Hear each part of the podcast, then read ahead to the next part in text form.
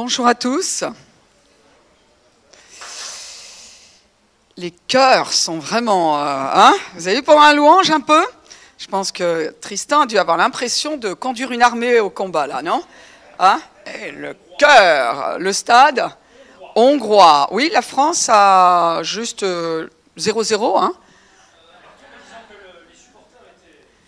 C'est vrai, les, les Hongrois étaient fervents. Bon, j'espère que les supporters français euh, feront de même lors du prochain match. Mais, désolé, mais je crois qu'on a gagné contre l'Allemagne. hein. Euh, donc voilà, les Allemands qui sont parmi nous, eh bien écoutez, et, les Portugais ont, ont- ont mangé du ballon hier. Ah ouais, ouais, ouais, ouais. Mais on est quand même les meilleurs. Comment perdre la moitié d'une église? Oh là là, gloire à Dieu. Alors, Dieu est bon, Dieu est bon, Dieu est bon. Et euh, peut-être que quelquefois les gens se demandent, mais comment, comment, est-ce que cette Église et d'autres hein, euh, peuvent louer le Seigneur comme cela? Pourquoi? Eh bien parce que quand on, on sait que Jésus est vivant, et que l'on a expérimenté ce que la Bible appelle la nouvelle naissance, eh bien, on ne peut qu'être reconnaissant. Reconnaissant envers un Père qui nous aime, qui nous a offert généreusement le pardon de nos péchés, qui nous a offert généreusement une qualité de vie qui est éternelle, mais qui commence dès maintenant, au moment où on a accepté Jésus-Christ. Et c'est cette expression de notre foi. Quelquefois, les gens disent Oh, la foi, c'est privé. Euh, c'est vrai, la foi est, personnelle, mais elle a un aspect qui est public.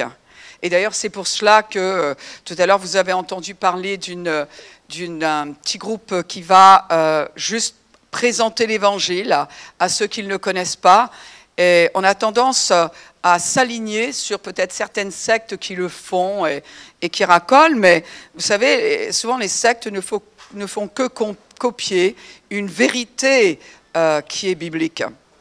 Mais en tout cas, partager l'évangile, c'est quelque chose qui appartient, c'est un, ordre que Jésus a donné à tous ceux qui ont expérimenté. Alors évidemment, il ne va pas nous amener euh, euh, auprès des uns des autres, fusil à la tempe, alors tu vas parler, tu vas parler. Non, mais écoutez mes amis, il s'agit d'une décision qui porte sur l'éternité.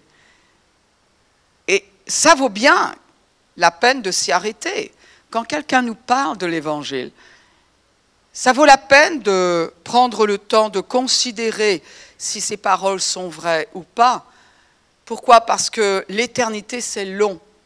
Et la Bible nous dit que ce n'est que le, pendant le temps que nous passons sur terre que nous avons le choix de l'adresse où nous allons passer l'éternité. Alors on pourrait dire, mais comment se fait-il? Tu me dis qu'il y a un choix. Oui, il y a un choix. Parce que le, désir du Père, le désir de Dieu, est que nous passions toute l'éternité avec lui en tant que sa famille. Et sa famille est nombreuse, vous imaginez, depuis, depuis les siècles, partout sur cette terre. Il a ses enfants, il y a toute cette famille, on pourrait dire, qui a reconnu, cet ensemble de personnes qui a reconnu que Jésus-Christ est bien celui qui a payé le prix pour nos péchés à la croix.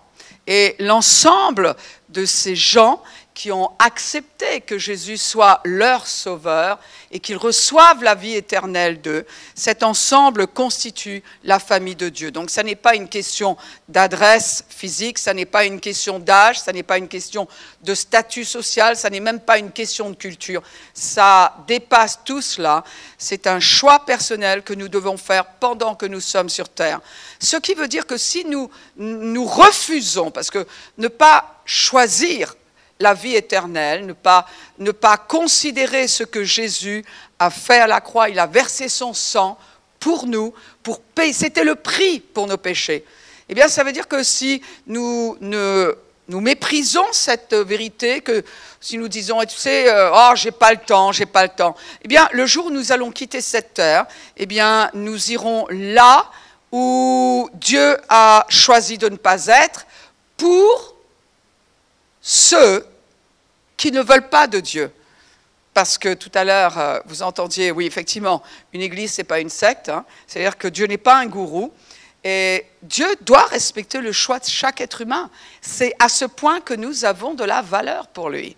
Et si quelqu'un ne veut pas euh, cette réconciliation qu'il nous a offerte à travers Jésus, alors, eh bien, nous allons rester dans la séparation d'avec Dieu, et cela sera pour l'éternité, puisque c'est ce que nous aurons choisi.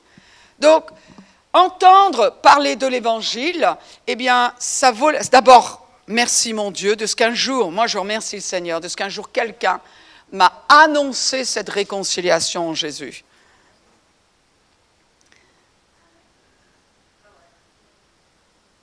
Et c'est vrai que quand, quand l'occasion m'est donnée, eh bien, c'est pas que je partage ma foi, c'est pas de ma foi dont il s'agit, mais je vais certainement prendre le temps d'expliquer à la personne qui est devant moi ce que Jésus a fait à la croix il y a 2000 ans et qui marche encore aujourd'hui. Donc, nous avons un choix à faire. Et personne ne peut le faire pour qui que ce soit ici. Personne. C'est à ce point que nous sommes libres. Et peut-être que vous n'avez jamais accepté Jésus. Peut-être que c'est la première fois. Vous savez, je ne connais pas tout le monde ici. Puis les dimanches passant, eh bien, les uns et les autres vont.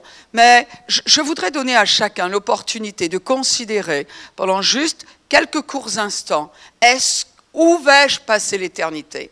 Et nous ne pouvons pas dire que nous sommes une victime, parce que ce sera un choix. À l'âge de 22 ans, hier, j'ai choisi, je ne sais pas pourquoi vous riez, mais j'ai choisi de recevoir le pardon de mes péchés. J'ai choisi de croire que le sacrifice que Jésus avait offert à la croix était effectivement suffisant pour le Père, que la colère que Dieu avait contre moi, il l'a détournée vers Jésus pour qu'il ne reste plus que son amour envers moi. Et Jésus est venu partager cette réconciliation. Si vous n'avez jamais accepté Jésus dans votre vie, je vais vous inviter à le faire maintenant. J'aimerais que tout le monde courbe le front, s'il vous plaît, ferme les yeux et se dise, ai-je choisi où j'allais passer l'éternité? Si vous n'aviez jamais peut-être su qu'il y avait un choix à faire, eh bien maintenant, maintenant vous en avez un à faire. Votre voisin de droite, de gauche, votre père, votre mère, grand-père, grand-mère, personne ne peut faire ce choix à votre place. Personne. Et Dieu ne le voudrait pas. Mais si vous avez entendu que Jésus-Christ est mort sur la croix il y a 2000 ans, envoyé par Dieu le Père, afin de payer pour nos péchés, il a été en enfer afin que vous n'ayez pas à y aller, je n'ai pas à y aller, afin que nous puissions recevoir cette qualité de vie qui s'appelle la vie éternelle, la vie qui se trouve en Dieu lui-même, qui fait que quelqu'un naît de nouveau, entame un nouveau départ avec une nouvelle qualité de vie. Si vous voulez recevoir le pardon de vos péchés maintenant, accepter Jésus comme Seigneur et Sauveur, eh bien, je vais vous inviter à le lui demander maintenant, là où vous êtes. Vous pouvez le lui dire et dire Seigneur Jésus, je ne te connaissais pas, mais je réalise que tu as fait quelque chose pour moi qui change mon éternité. Et aujourd'hui, je reçois le pardon de mes péchés. Viens dans ma vie, donne-moi ta vie et fais de moi quelqu'un de nouveau. Que je sache que Dieu est mon Père et que mon avenir éternel soit assuré. Dans le nom de Jésus. Amen. Si vous avez fait cette prière et que vous n'avez jamais eu de Bible, euh, dans ces cas-là, eh bien, n'hésitez pas à venir me voir à la fin et euh, volontiers, nous vous en offrirons une. Alors, vous pouvez en trouver euh, dans des librairies bibliques ou même à la FNAC, hein, euh, peu importe, mais en tout cas, nous pouvons vous en offrir une. Amis internautes, si vous avez fait cette prière, eh bien, rendez-vous sur le site ek21.org. Euh, faites-nous donc connaître où nous pouvons vous l'envoyer et c'est ce que nous ferons avec grand plaisir.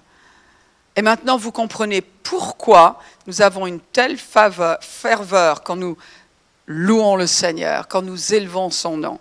Et oui, nous voulons que le nom de notre Seigneur soit encore plus élevé dans notre vie. Jésus est assis dans les lieux célestes, il ne peut pas être plus haut. Quelquefois, on a l'impression qu'on dit à Jésus, sois élevé, sois élevé. Attendez, il est au plus haut qu'il soit. En dehors de cette dimension, il y est. La question n'est pas, il est au plus haut, il a la plus haute autorité à la droite du Père. Mais la question est qu'il soit élevé. Seigneur, oui, je veux que tu sois élevé dans ma vie. Alors, euh, par la grâce de Dieu, je vais vous apporter la parole que j'ai depuis plusieurs dimanches à cœur. Peut-être qu'aujourd'hui sera le jour où je pourrai terminer ce message, mais en tout cas, qu'il en soit fait comme le Saint-Esprit l'a à cœur. Regardez avec moi cette écriture dans Romains chapitre 8, versets 16 à 17. La Bible dit, l'Esprit lui-même, donc l'Esprit Saint, lui-même rend témoignage à notre esprit que nous sommes enfants de Dieu. Donc, personne n'a besoin de nous dire, tu es un enfant de Dieu. On le sait, quand on a accepté Jésus, on le sait. On a ce témoignage en nous. Or, si nous sommes enfants, nous sommes aussi héritiers. Héritiers de Dieu et co-héritiers de Christ. Après, il est dit, si toutefois nous souffrons avec lui afin d'être glorifiés avec lui, euh, j'ai déjà commencé cette explication, je la reprendrai, là n'est pas la question. La Bible dit, nous avons accepté Jésus dans notre vie, eh bien Dieu, le Dieu qui a créé l'univers, est notre Père. Maintenant, il a des choses à nous donner qui font partie de notre héritage et nous partageons cet héritage-là avec Christ qui donne et ne retient pas. Donc ça, c'est plutôt une bonne nouvelle. Le verset 19 nous dit, la création attend avec un ardent désir la révélation des fils de Dieu. Et ici, révélation veut dire que la, la, création attend que nous ayons compris qui nous sommes en tant qu'enfants de Dieu. C'est non, mais ils vont comprendre. C'est-à-dire qu'un enfant de Dieu, avec tout ce que Dieu a fait pour lui, avec tout ce que le Seigneur a pour lui, à lui donner aujourd'hui jusque dans l'éternité, il n'y a pas de quoi à, vivre comme une victime. Alors là, c'était un, ardent Amen que j'ai entendu dans l'esprit. Euh.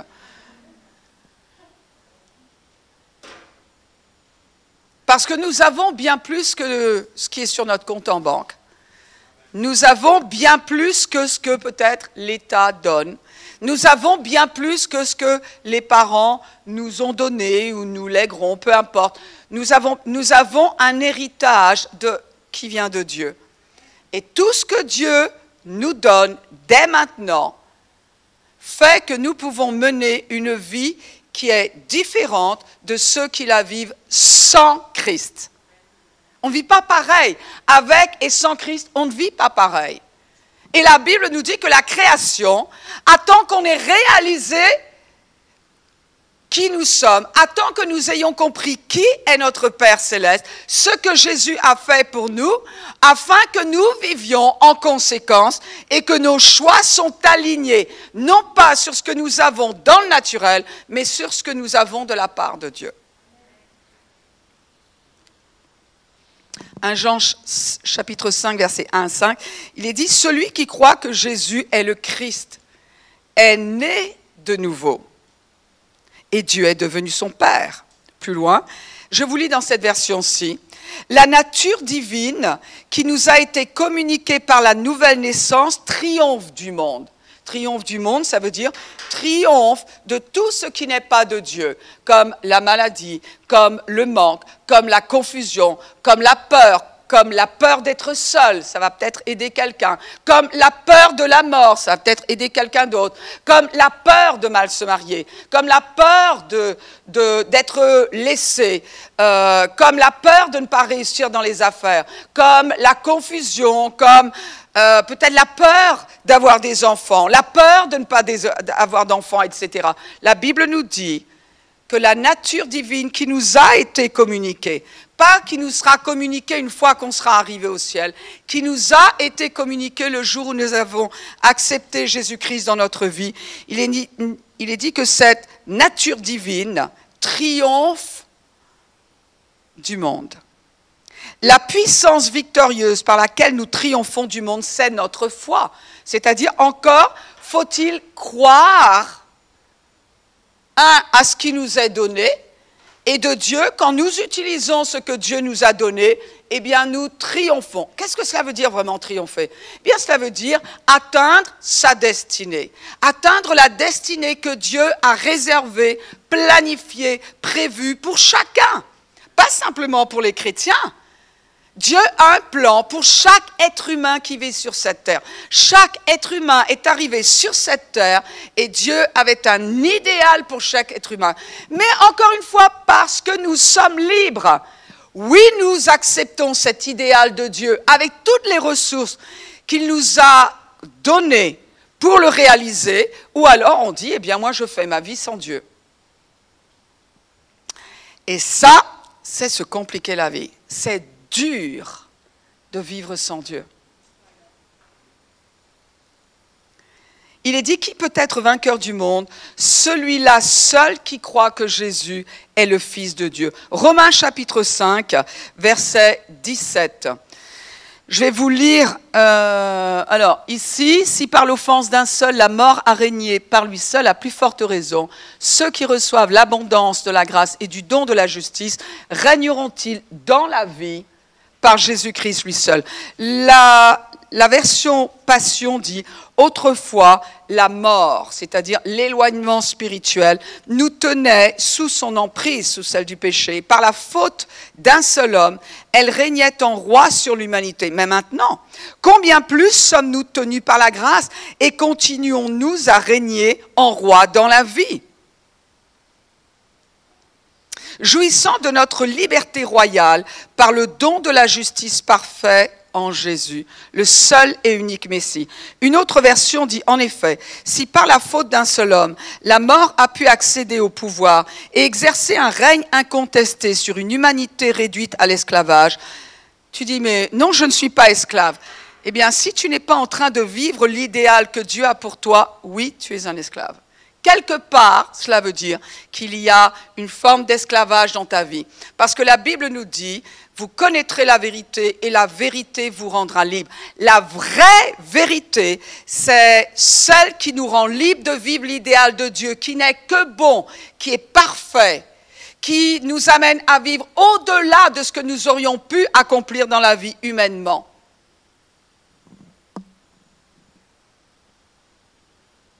Vous voulez pas vous détendre un peu là? Vous êtes impressionnant par votre silence là.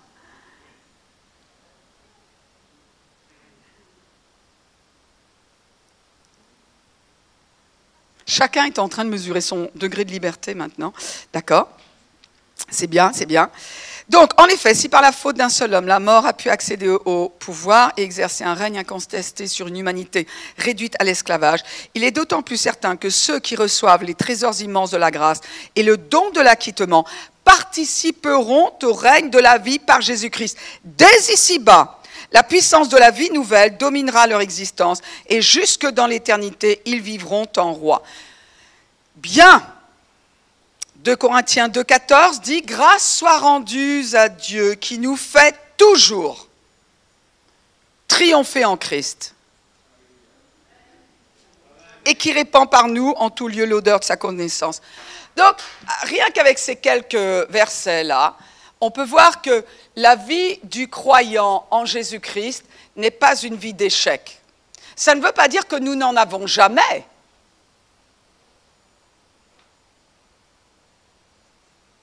Parfois, on en a, on peut prendre parfois une mauvaise décision, on peut parfois se tromper ou faire un mauvais choix, mais ça veut dire que nous ne resterons pas là.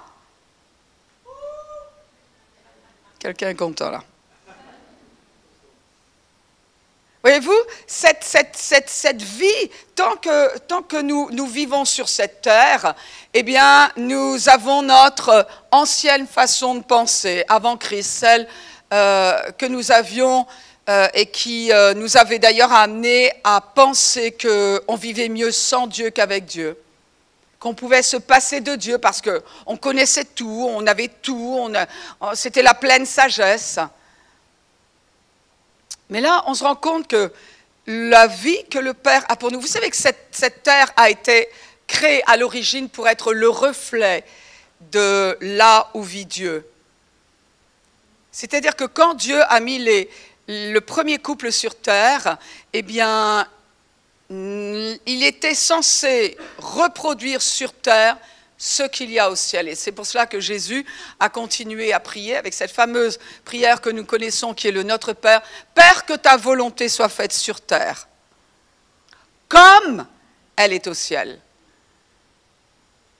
Alors, depuis que le premier couple a décidé de faire sa vie sans Dieu, ça a complètement fait basculer tout l'écosystème, le, parce qu'on en entend beaucoup parler, a fait basculer l'humanité dans une vie sans Dieu. Et aujourd'hui, tous les problèmes que l'on voit sont le résultat de ce choix.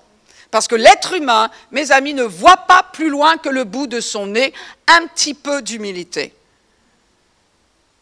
bien que nous ayons une connaissance qui soit aujourd'hui si grande, ça n'est rien à côté de ce que Dieu connaît. Et au milieu de ce chaos ambiant, pour celui qui a accepté Jésus, il y a un triomphe, il y a une victoire, il y a une vie qui est glorieuse. Alors, une fois qu'on a compris ça, on peut se dire, euh, waouh, alors dans ces cas-là, euh, pourquoi prier? Parce qu'on entend souvent parler de la prière. Il y a souvent des invitations, venez euh, aux réunions de prière dans toutes les églises. Hein.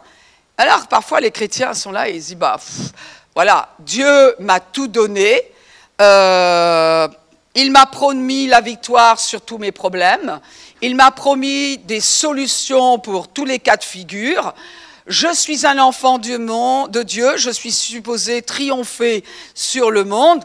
Alors franchement, pourquoi m'embêter à prier? Pourquoi? Eh bien peut-être parce que nous ne sommes pas seuls.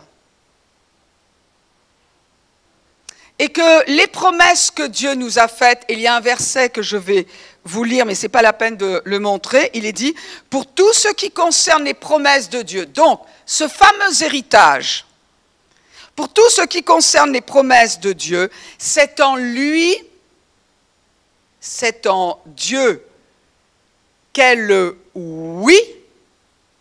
Pour toutes les promesses qu'il nous a faites, il dit oui. C'est pas du style, je te promets que je te donne, je sais pas moi, 2000 euros. Et toi, tu dis, oh, cool. Tu vas le demander à Dieu, Seigneur, j'ai besoin de 2000 euros. Là, maintenant, je ne peux pas faire ça, j'en ai besoin. Et Dieu te dit, non, c'est pas comme ça que ça marche. Quand il fait une promesse, le oui va avec la promesse. Il nous, il nous est dit, c'est pourquoi encore l'amen est prononcé par nous à la gloire de Dieu. Amen, ça veut dire quoi? Ça veut dire qu'il en soit ainsi. Donc quand nous trouvons une promesse de Dieu, nous savons que nous avons déjà le oui et Jésus-Christ a, a, a, payé pour que le oui nous soit donné. Nous avons une promesse de Dieu pour laquelle, par laquelle nous pouvons triompher de n'importe quel problème.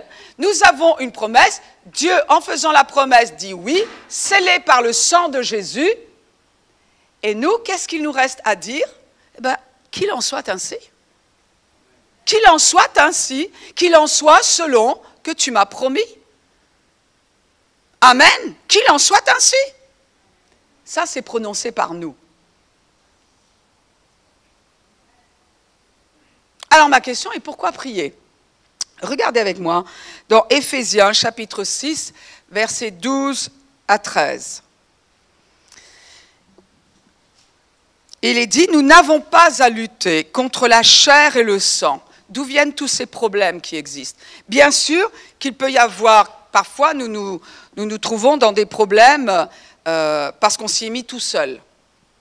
Manque de sagesse. Peut-être... Par impatience. On n'a pas voulu attendre. Vite, vite, vite, vite, vite, vite. Allez hop, moi je veux maintenant. Ça c'est notre génération. Maintenant. Comment ça C'était pas hier? Donc, on est impatient, on est impatient. Non, non, non, non. Oui, Dieu m'a promis cela. Oui, mais quelquefois, il faut attendre le temps de Dieu.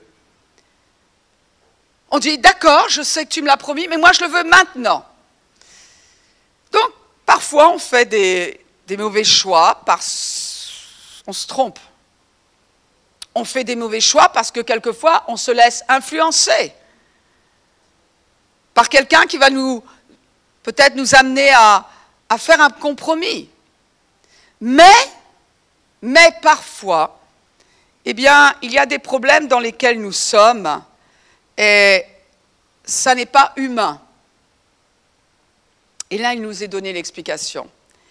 Il est dit, nous n'avons pas à lutter contre la chair et le sang, mais, mais contre les dominations. C'est-à-dire, mais nous avons à lutter contre les dominations, contre les autorités, contre les princes de ce monde de ténèbres.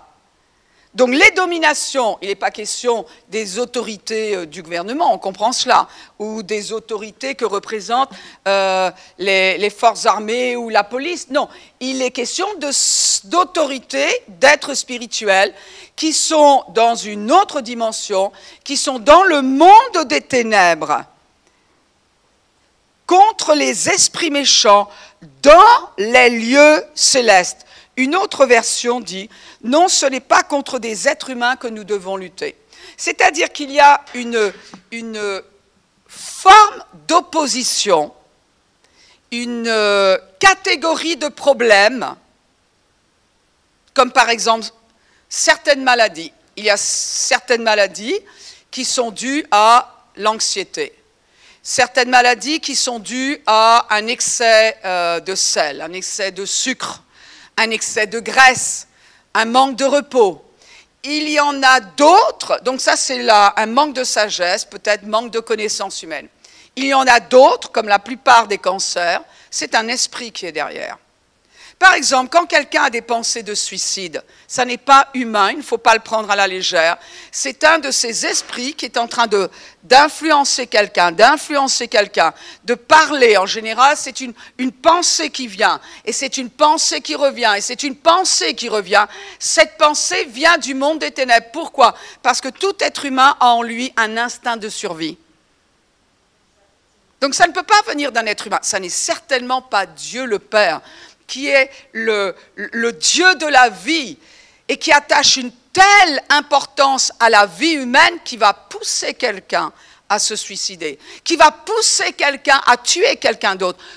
Donc toutes les pensées que nous avons ne sont pas forcément les nôtres. Mais ces esprits méchants, quand ils s'adressent à nous, ils parlent à la première personne du singulier, je. Alors on pense que c'est de nous. Si on ne sait pas que Dieu est bon, on peut croire que Dieu est en colère contre nous. Si on ne sait pas que Dieu est le Dieu de la vie, on peut croire celui qui nous dit à 40 ans, tu vas mourir.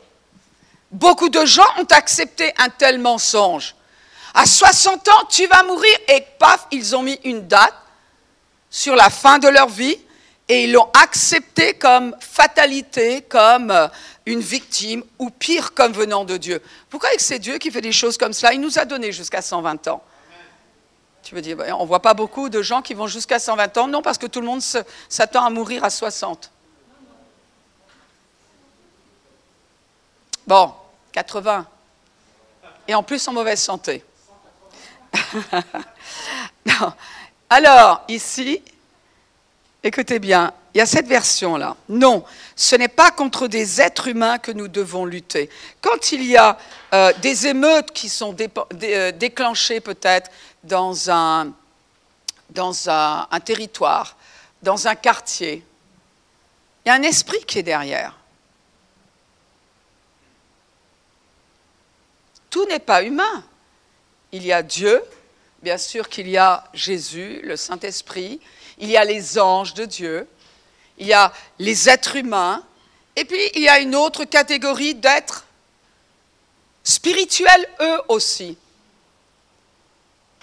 Et donc, quelquefois, les gens, par exemple, euh, pour quelqu'un qui est euh, dans le commerce, peut-être que cette personne-là dit, tiens, j'ai tout fait, et, euh, ça, ne marche pas. Pourtant, tout est, humainement parlant, tout est bien. J'ai choisi le bon quartier, j'ai le bon produit, les bons produits, j'ai une vitrine qui correspond à ce que je voudrais avoir. Il y a la clientèle, il y a tout, mais pour une raison X, ça ne marche pas. Peut-être qu'il faudrait se demander, y aurait-il une influence spirituelle qui détourne les clients? Et la Bible nous dit, non, ce n'est pas contre la chair et le sang, mais contre les dominations et contre les autorités, contre les princes de ce monde de ténèbres, contre les esprits méchants dans les lieux célestes. Non, ce n'est pas contre des êtres humains que nous devons lutter, mais c'est contre des forces très puissantes qui ont autorité et pouvoir. Nous devons lutter contre les puissances qui dirigent le monde de la nuit, contre les esprits mauvais qui habitent entre le ciel et la terre. C'est pourquoi prenez toutes les armes de Dieu. Alors, ce n'est pas un fusil, hein, ce sont des ressources. Ainsi, dans les mauvais jours, vous pourrez résister. Et après avoir bien lutté, vous resterez debout. Donc, il est dit ici, dans les mauvais jours. Ce qui veut dire que même eh un croyant va parfois passer par de mauvais jours. Le mauvais jour, ça n'est pas le jour où tu te lèves et tu es de mauvaise humeur. Le mauvais jour, ça n'est pas celui où tu es barbouillé. Le mauvais jour, ça n'est pas celui où tu te dis oh là là, j'aurais préféré aller, tiens, me promener à la montagne plutôt que d'aller travailler. C'est pas ça le mauvais jour. Le mauvais jour, c'est peut-être le jour où tu apprends que euh, ton, entreprise euh, a fait faillite et tu vas te retrouver au chômage. Le mauvais jour, c'est euh, le jour où ta femme et toi, vous n'arrivez plus à gérer cette, ces, mois et ces mois et ces mois de dispute. Le mauvais jour, c'est celui où tu apprends que ton fils est dans la drogue. Le mauvais jour est celui où ton docteur te dit, euh, il y a un cancer. Ça, c'est un mauvais jour. Pas celui où tu as éternué de travers. Et la Bible nous dit le mauvais jour. Qu'est-ce qu'il est dit? Il est dit vous résistez. Il n'est pas dit vous capitulez. Pourquoi? Parce que nous triomphons. C'est-à-dire que quand nous nous trouvons dans un mauvais jour, nous pouvons toujours avoir l'espoir. Quelque part, il y a une solution. Peut-être que je ne la connais pas, mais parce que je suis uni à Christ, il y a quelque part une solution pour moi. Alors je vais résister et on va voir comment résister. Mais il a dit, ne te trompe pas d'ennemi tous ces problèmes qu'il y a à ton travail, peut-être toutes ces rumeurs, les rumeurs dans le monde de l'entreprise, comme ailleurs, c'est quelque chose qui peut casser la réputation d'une personne, qui peut casser une entreprise. Vous savez, c'était quelque chose, même sans parler de rumeurs, mais l'autre fois, il y a, euh, comment il s'appelle ce, ce, footballeur-là, connu, Ronaldo? Ronaldo. Cristiano Ronaldo. Il est arrivé à une conférence de presse, il y avait des bouteilles de Coca-Cola, et lui est arrivé avec sa bouteille d'eau, il a déplacé la bouteille de Coca-Cola, il a pris sa bouteille d'eau à la place, Coca-Cola a perdu des millions. Comme ça.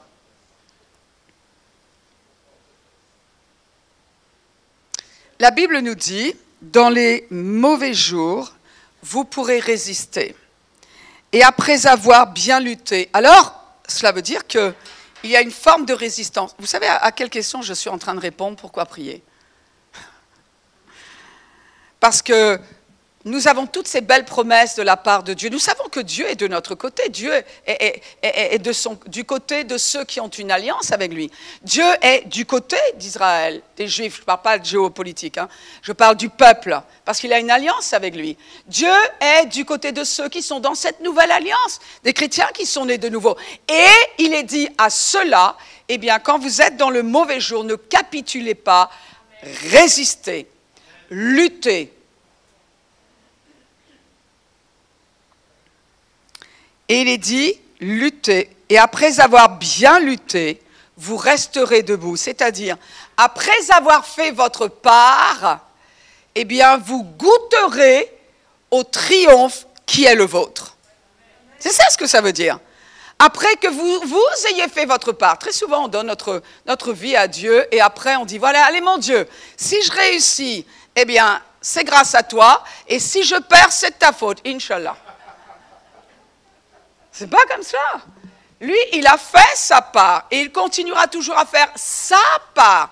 Mais parce que Dieu veut une famille normale, il s'attend à ce que les siens fassent leur part, parce que nous avons notre part à faire, parce que nous ne sommes ni victimes de Dieu, ni victimes de ce qui se passe sur cette terre, grâce à notre union avec Jésus-Christ.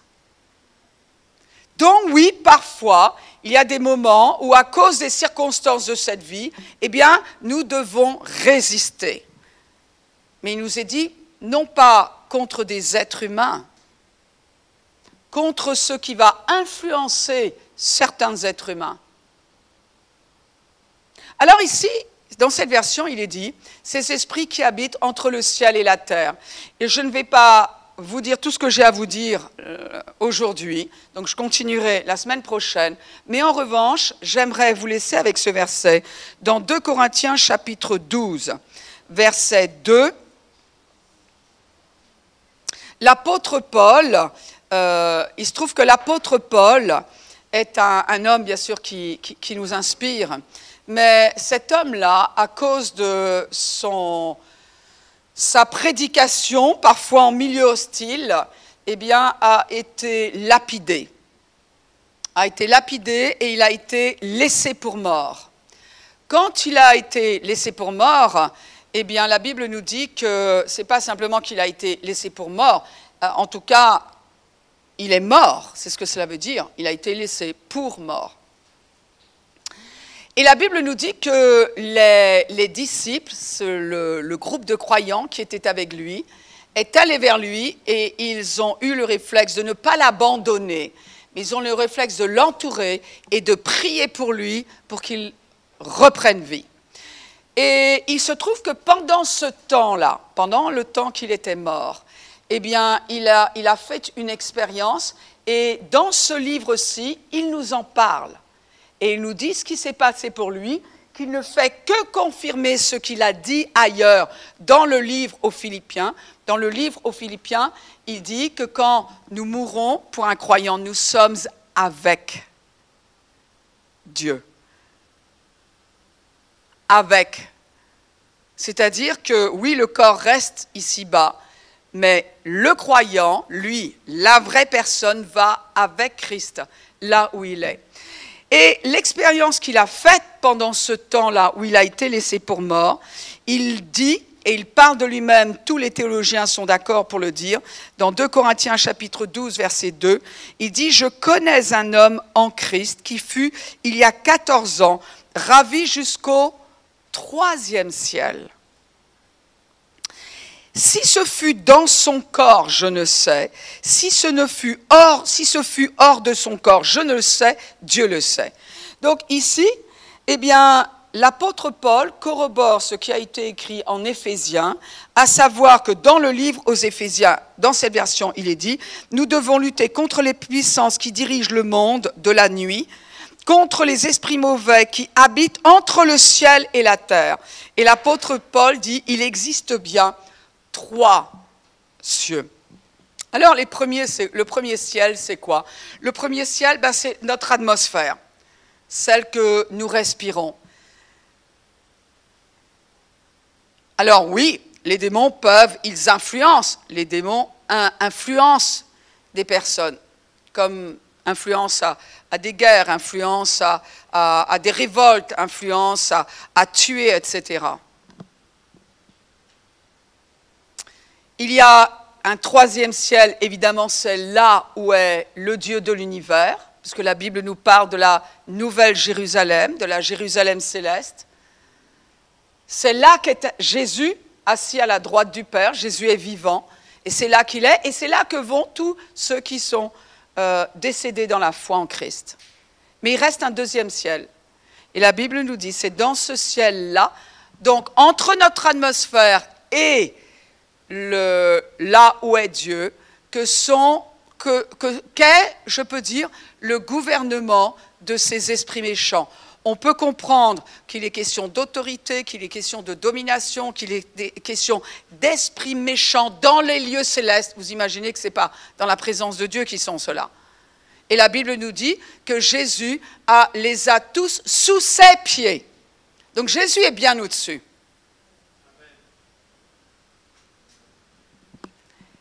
Mais on peut voir qu'il y a comme une organisation militaire entre eux. J'en parlerai plus tard. Tout cela, tous ces esprits méchants qui cherchent à influencer ce qui se passe sur Terre, je vous le prouverai la semaine prochaine, Dieu voulant vraiment, ils sont tous, ils ont tous été vaincus par Jésus-Christ. Et l'autorité que Jésus a sur eux, il nous l'a donné. Mais c'est à nous de discerner quand ils euh, opèrent. C'est à nous de discerner que ce n'est pas à un être humain que nous devons nous en prendre, à quelqu'un qui n'arrête pas de nous créer des problèmes, mais c'est à, l'esprit qui va l'influencer. Est-ce que vous vous rappelez peut-être de, Jésus Il a annoncé euh, qu'il allait mourir et puis avant, il a regroupé ses disciples et il a demandé aux disciples, et qui dites-vous que je suis? Et alors, les uns disent, bon, bah, peut-être que c'est Élie, peut-être que c'est lui le prophète, peut-être que c'est Jean-Baptiste, peut-être que c'est... Et puis il y a Pierre qui a une révélation et qui dit, mais non, tu es le Fils de Dieu. Vous vous rappelez de cela? Tu es le Fils de Dieu. Et, Jésus lui dit, c'est le Père qui t'a donné cette révélation-là. Et Jésus explique, eh bien, sur cette révélation, je bâtirai mon Église. Donc, Jésus continue et il dit, eh bien oui, je vais devoir mourir, il explique à ses disciples, et ce même Pierre, qui vient d'être influencé par Dieu, il dit, il est hors de question que tu meurs, Seigneur. Même moi, je, t'aiderai s'il le faut. Et la réaction de Jésus peut être un peu choquante, et il lui dit, va des rétro, Satanas, arrière de moi, Satan. On dit quoi? C'est pas possible qu'il traite euh, Pierre de Satan quand même. Hein? Non, il est en train de parler à l'esprit qui est derrière. La Bible nous parle d'un autre, cas où il y avait un homme qui vivait dans les cimetières. Il était poussé par les esprits méchants à vivre dans les cimetières. C'est quelqu'un qui n'arrivait pas à vivre dans une maison. C'est quelqu'un qui avait perdu toute dignité humaine. C'est certain, quelqu'un qui vivait dans un état de crasse qu'on ne peut même pas imaginer. Et il, avait été tellement persuadé qu'il n'avait pas de valeur, qu'il avait, il avait été tellement influencé, et il avait écouté, il avait écouté ses voix, il avait fini par y croire, que ses voix ont fini par lui dire qu'il n'était digne que de vivre dans des cimetières. Et la Bible nous dit que quand il a entendu que le Messie d'Israël passait par là, la Bible nous dit qu'il est allé vers Jésus. Donc les démons n'ont pas pu l'empêcher d'aller vers Jésus. Mais la Bible nous dit que Jésus a chassé une légion de démons. Il y avait une légion de démons qui l'influençaient à vivre tel qu'il tel qu'il vivait. Et la Bible nous dit aussi qu'une fois qu'il a accepté Jésus, il, il, euh, il a repris une vie normale et surtout, il s'est rhabillé. Peut-être que ça devrait un peu nous parler. Je ne sais pas. Je ne sais pas. Je ne suis pas sûre. Qui pousse quelqu'un à se déshabiller?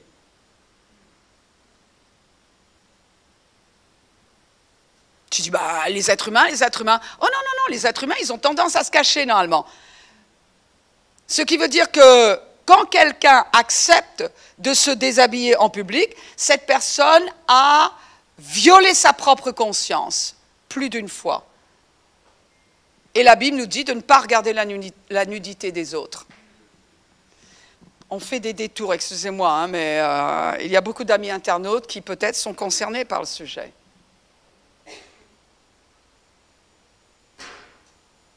Et la Bible nous dit, nous triomphons. La Bible nous dit, nous triomphons. Nous triomphons nous triomphons. La victoire qui triomphe du monde, c'est notre foi. Donc on ne va pas voir des démons partout, hein, euh, parce que la Bible nous dit qu'il y a beaucoup plus d'anges qui sont de notre côté. Sans compter que oui, il y a l'activité démoniaque, on devrait être à même de la discerner. Oh, il y a plein d'exemples qui me viennent de la Bible, mais je ne vais pas vous, euh, vous, les donner maintenant. Mais, et, et, puis je vais aussi encourager, vous savez, quand on fait une erreur, n'accusons pas Satan. Si on s'est trompé, si on a fait un mauvais choix, si on a... Acceptons de reconnaître, j'ai fait une erreur.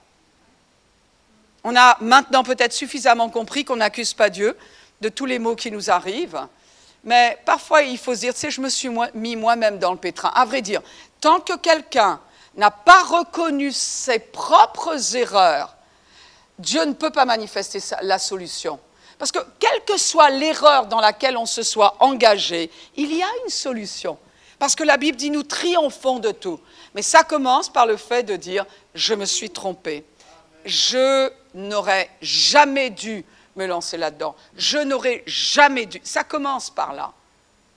Mais en toute chose, nous savons, nous triomphons du monde. Vous savez, l'Église de Jésus-Christ, je ne parle pas que EK21, même si c'est ma préférée, mais l'Église de Jésus-Christ est une Église qui est extraordinaire si seulement les chrétiens savaient qui ils sont en tant qu'enfants de Dieu. C'est ce qu'il est dit. En tout cas, c'est la fête des pères et je vais encourager les pères à se donner aux choses spirituelles. Vous savez, ce message, ça fait trois dimanches que j'essaie de vous le donner. Hein, et trois dimanches. Donc, nous avons cette première partie. Mais, messieurs, je vais vous encourager à chercher les choses de Dieu, à chercher à connaître Dieu. Je vais vous encourager à donner du temps à la prière. On verra pourquoi, parce qu'il faut quand même que je finisse par répondre à cette question. Pourquoi prier? On a un début de réponse. Pourquoi prier? Je vais vous encourager à élever vos enfants dans les voies de Dieu. Ce qui veut dire, ne vivez pas devant vos enfants comme si vous n'aviez pas Christ. Vivez devant vos enfants comme un homme de Dieu. Ne leur faites pas croire que vous êtes parfait, parce que tout le monde sait que vous ne l'êtes pas. Eux, pour, pour les enfants, plus ils sont petits, plus ils croient que vous êtes un héros. Plus tard, ils se rendront bien compte que ce n'est pas le cas. Donc ne leur faites pas croire que vous êtes un héros et, quand vous êtes trompé, dites c'est quoi, je n'avais pas l'intention, mais là j'ai fait une erreur.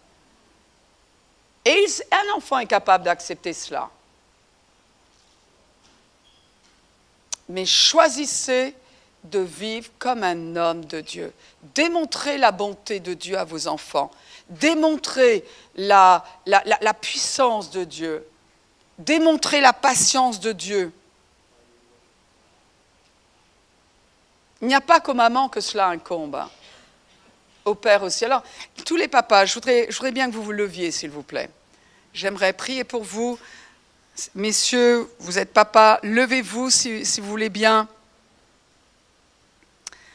Et euh, même derrière euh, ou devant votre écran, faites-le. Quiconque entend ce message en replay, faites-le également. Et j'aimerais vous conduire dans cette prière de consécration. Mon Dieu, je me tiens devant toi et tu m'as donné la responsabilité d'élever tes enfants. Je te remercie pour toutes les ressources que tu m'as données.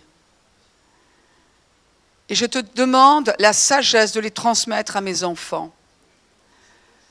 Aide-moi à vivre comme un enfant de Dieu devant eux. Aide-moi à être l'homme de Dieu que tu m'as fait. Aide-moi à discerner les dons et les talents qu'il y a dans mes enfants, afin que je les aide à prendre des décisions dans la vie qui les conduiront vers la destinée que tu leur as réservée. Aide-moi à aimer mon épouse, comme Christ aime l'Église. Seigneur, attire-moi à toi davantage. Fais-moi réaliser ce que veut dire être aimé sans condition. Attire-moi vers ta parole. Donne-moi un esprit de sagesse et de révélation dans ta connaissance. Au nom de Jésus. Amen. Amen. Alors, euh, messieurs, je vous souhaite une belle fête des pères, mais ceci dit, à tous les messieurs, nous avons un petit cadeau pour vous. Pourquoi? Parce que franchement, euh, on se dit, c'est vrai, il y a la fête des pères et, euh, ceux qui ne sont pas papas, ils se disent, bon, ben voilà quoi. Non, non, on veut juste, on veut juste célébrer ce jour avec vous tous. Donc ne partez pas sans, sans ce petit cadeau et nous repartirons vers là également par la porte principale. Wow, gloire à Dieu. En tout cas, euh, méditez bien sur ce que vous avez entendu, c'est toujours en replay. Et tous les messages qui ont été prêchés ici, notamment celui du pasteur Thierry André la semaine dernière, bien sûr qu'il est à votre disposition en replay également. Vous êtes bénis, bénis, bénis Bonjour d'élection et bonne fête des pères.